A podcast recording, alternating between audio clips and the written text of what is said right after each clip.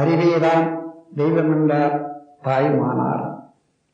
அகத்ததுதான் மெய்ப்பொருள் என்று எடுத்துக்காட்டி அறிவதனை அறிவித்தார் திருவள்ளுவர். அவ்வறிவை அறிவதற்கு முறைகள் சொன்னார் அறிஞர் திருமூலர். அப்பேரவையில் ஆழ்ந்து ஆனந்த கவியாட்டார் ஆமலிங்கர். அறிவில் அறிவாய் நிலைத்தோர் அறம் வகுத்தோர் அதை வாழ்ந்து காட்டினோர் நினைவு கூறுவோம். வாழ்க வையகம் வாழ்க வையகம் வாழ்க வளமுடன் மனிதகுல வாழ்க எல்லாரும் ஆன்மீக துறையில வெற்றி பெற வேண்டும் முழுமை பெற வேண்டும் அமைதி பெற வேண்டும் என்ற பெருநோக்கத்தோடு வாழ்நாள் முழுவதுமே அர்ப்பணித்த பெரியார்கள் ஞானியர்கள் தவயோகிகள் மகர்ஷிகள் அத்தனை பேருடைய அறிவையும் நாம் வணங்குகிறோம். போற்றுகிறோம். அன்றையில இன்று நாம் சிந்திக்க எடுத்துக்கொண்டிருக்கக்கூடிய பொருள் மதமும் சடங்குகளும். மதம் என்ற போது அது எல்லாருக்கும் பொதுவான அர்த்தம் தெரியும். ஒரு சிலருக்கு அதனுடைய வேறுபாடு. மதத்துக்கும் இன்னொன்று சமயம் என்ற ஒரு வார்த்தை இருக்குது. அதற்கும் உள்ள வேறுபாடு. தெரிந்து கொள்ள வேண்டியது அவசியம். அதனால்தான் மனிதகுல வாழ்வில் ஆன்மீக துறையிலே ஏற்பட்ட ஒரு நல்ல சரித்திர நிகழ்ச்சிகள் எல்லாம் நாம் கண்டுபிடிக்க முடியும். மதமில்லாத மனிதன் மனிதனுடைய வாழ்வு நிறைவு பெறாது சீர் அப்ப மனிதனுக்கு வழிகாட்டியாகவும் பாதுகாப்பாகவும் எல்லா பலங்களையும் அளிக்கக்கூடியதாகவும் உள்ள ஒரு நல்ல நெறிதான் மதம். ஆகவே மதத்தை பற்றி எல்லோரும் புரிந்து கொள்ள வேண்டும். புரிந்து கொண்ட பிறகு அதை பின்பற்றி நடக்க வேண்டும். அப்போதுதான் எல்லா மக்களும் அன்போடு பண்போடு ஒத்து உதவியும் வாழ முடியும். அந்த இதுவரையில இந்த உலகில மனிதன் சிந்திக்க தொடங்கிய காலம் முதல் கொண்டு இன்று வரையில இருந்த மதங்கள் எண்ணிறந்தவை. ஆயினும் எல்லா மதங்களும் எத்தனையோ பேருடையதாக இருந்தாலும் எல்லா மதங்களும் இரண்டே அடிப்படையதான் மக்களுக்கு உணர்த்தின. அது என்னவென்றால் ஒன்று இறை வழிபாடு இன்னொன்று அறநெறி. இந்த பேரியக்க மண்டலத்தை சரியாக நிறைந்து பார்த்தால் ஆராய்ச்சி செய்தால் அவனுடைய ஆதி நிலையில இருந்து இன்று வரையில மனிதன் வரையில வந்திருக்கக்கூடியது பரிணாமம். அந்த பரிணாமத்துல இறைநிலையில இருந்து தொடங்கி பரிணாமம் இயல்புக்கம் கூடுதலகம் என்ற மூன்று திறன்களாக இறைநிலையானது வளர்ச்சி பெற்று மனித வரையில வந்திருக்கிறார்.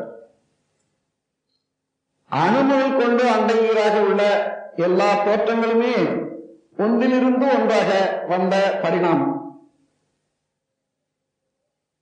எந்தெந்த இடத்துல அணுக்கள் கூடி இயங்குகின்றனவோ அது சுற்றுப்புற சூழ்நிலை எவ்வாறு அமைந்திருக்கின்றனவோ அதற்கு தக்கவாறு அவ்வப்போது அந்தந்த பொருளிடத்துல அந்தந்த உயிரிடத்துல எழக்கூடிய இலையனும் இயல்பூக்கம்.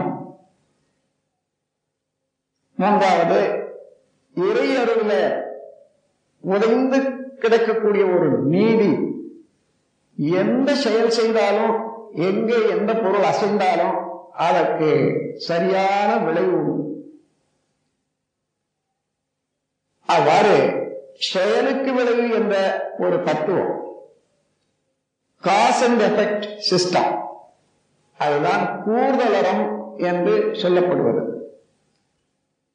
கூடுதல் என்றால் இரையாற்றலுக்கு நுண்மான் நுழைபுலன் என்ற ஒரு பேராற்றல் உண்டு.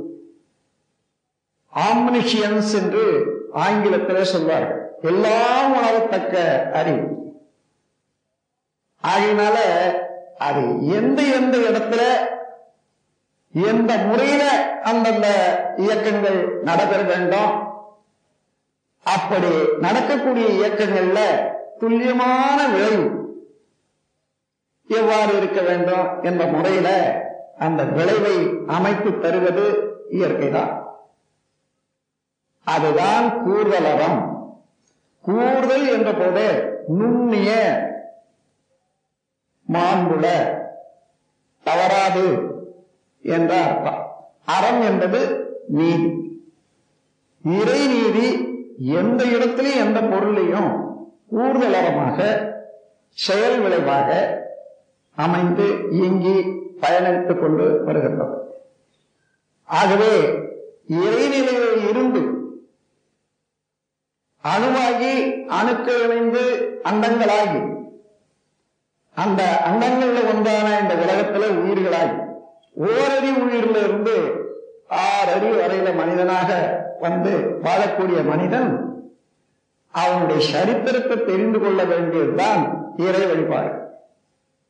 நான் எங்கே இருந்து இங்கு வந்திருக்கிறேன்? திடீரென்று தோன்றிவிடவில்லை. எல்லாம் வல்ல இறையருளில இருந்து அந்த அருப்பேராற்றலின் ஒரு பிரிவாகவே எல்லா பொருளும் இயங்கிக் கொண்டிருப்பது போல நானும் வந்திருக்கிறேன் என்பதை தெரிந்து கொண்டால்தான் மனம் விரியும். உண்மையிலே மனம் நிலைக்கும். செயல்வரைவு தத்துவம் உணர்ந்து நல்லதே செய்யக்கூடிய அளவு தெளிவும் துணிவும் ஒரு மனிதனுக்கு ஏற்படும். ஆகையினால இறை வழிபாடு என்பது முதல் முதல் முக்கியமாக எல்லா மதங்களுக்கும் அமைந்திருக்கிறது. அப்ப இறைநிலை உணர்ந்து இறை வழிபாடு செய்தால் என்ன? மனிதன் வாழ பிறந்தான். வாழத்தான் வேண்டும். மத்தியில ஒருவருக்கொருவர் செயல்ல தீய விளைவுகள் இல்லாம பார்த்துக் கொள்ளணும். ஒருத்தருக்கு ஒருத்தர் உதவியாகவே இருக்கணுமே தவிர யாருமே ஒருவருக்கு ஒருவர் தீங்கு செய்யக்கூடாது. அதற்காக மூன்று வழிகளை இணைந்த ஒரு நெறிய வாழ்க்கை நெறிய கண்டுபிடிச்சாங்க. ஒழுக்கம் கடமை ஈகை. ஒழுக்கம் என்றால் எந்த செயல் செய்தாலும் அதற்கு ஒரு விளைவு உண்டல்லவா? ஆகையினால யார் எந்த செயல் செய்தாலும் அந்த செயல் தனக்கோ பிறர்க்கோ தற்காலத்திலோ பிற்காலத்திலோ அறிவுக்கோ உணர்ச்சிக்கோ துண்மை எழாத அளவோடு முறையோடு செயலாற்றும் ஒரு பண்புதான் ஒழுக்கம். இது எவ்வளவு முக்கியமானது மனிதனுக்கு என்று பாருங்கள். அதன் பிறகு கடமை. ஒரு குழந்தை பிறந்தா பதினைந்து ஆண்டுகள் வரையில அதை சம்பாதிக்க முடியாது. அதற்கு பதிலாக இந்த உலகில வாழ தெரிந்து கொள்ள வேண்டும். கல்வி வேண்டும் இன்னும் மொழி அறிவு வேண்டும் சாப்பாடு வேண்டும் இதையெல்லாம் வேண்டும். யார் கொடுப்பது? சமுதாயம் தான் அளிக்கிறது. எந்த குழந்தையும் பிறந்ததிலிருந்து பதினைந்து ஆண்டுகள் வரையில தானே சம்பாதித்து பொருள் பெருக்கி வாழ முடியாது. அது வரையில சமுதாயம் தான் ஒவ்வொரு குழந்தையும் வளர்க்கணும். அதன் பிறகு அவன் நல்ல வயது வந்த உடனே உடல் நலமோ உழைக்கும் திறனோ வந்தவுடனே அவன் உழைத்து தான் வாங்கிய கடனை சமுதாயத்துக்கு பட்டிருக்க கடனை திருப்பி கொடுப்பதற்கு ஒரு தொழில் செய்ய வேண்டும். சமுதாயத்துக்கு ஒரு தொண்டு. ஏதோ ஒரு துறையில சமுதாய மக்களுக்கு உதவியாக அமைய வேண்டாம் அவருடைய உழைப்பு. இதுதான் கடமை. கடன் மை விகுதி பெற்று கடமை என ஆயிற்று.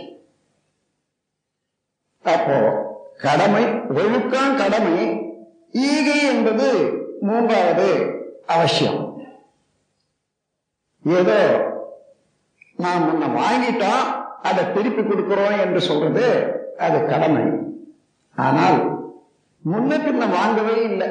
இருந்தாலும் தேவையாக இருக்கிறது. அது செய்ய வேண்டும் என்ற போது அது ஈகை உதவி. எப்படி? ஒரு சமுதாயத்துல உடல் ஊனமுற்றவர்கள் பலர் இருப்பாங்க. வயது சென்ற பிறகு சம்பாதிக்க முடியாதவர்கள் பலர் இருப்பாங்க. அவர்களை தாங்கி அவர்கள் ஆதரவு செய்ய முடியாத நிலையில். இன்னும் பலர் பல விதமான உதவிகளை எதிர்பார்த்துத்தான் இருப்பாங்க சமுதாயத்தில். அவ்வாறு வலு உள்ளவர்கள் பொருள் உள்ளவர்கள் வயது உள்ளவர்கள் அறிவு உள்ளவர்கள் மற்றவர்களுக்கு எதையுமே எதிர்பாராது.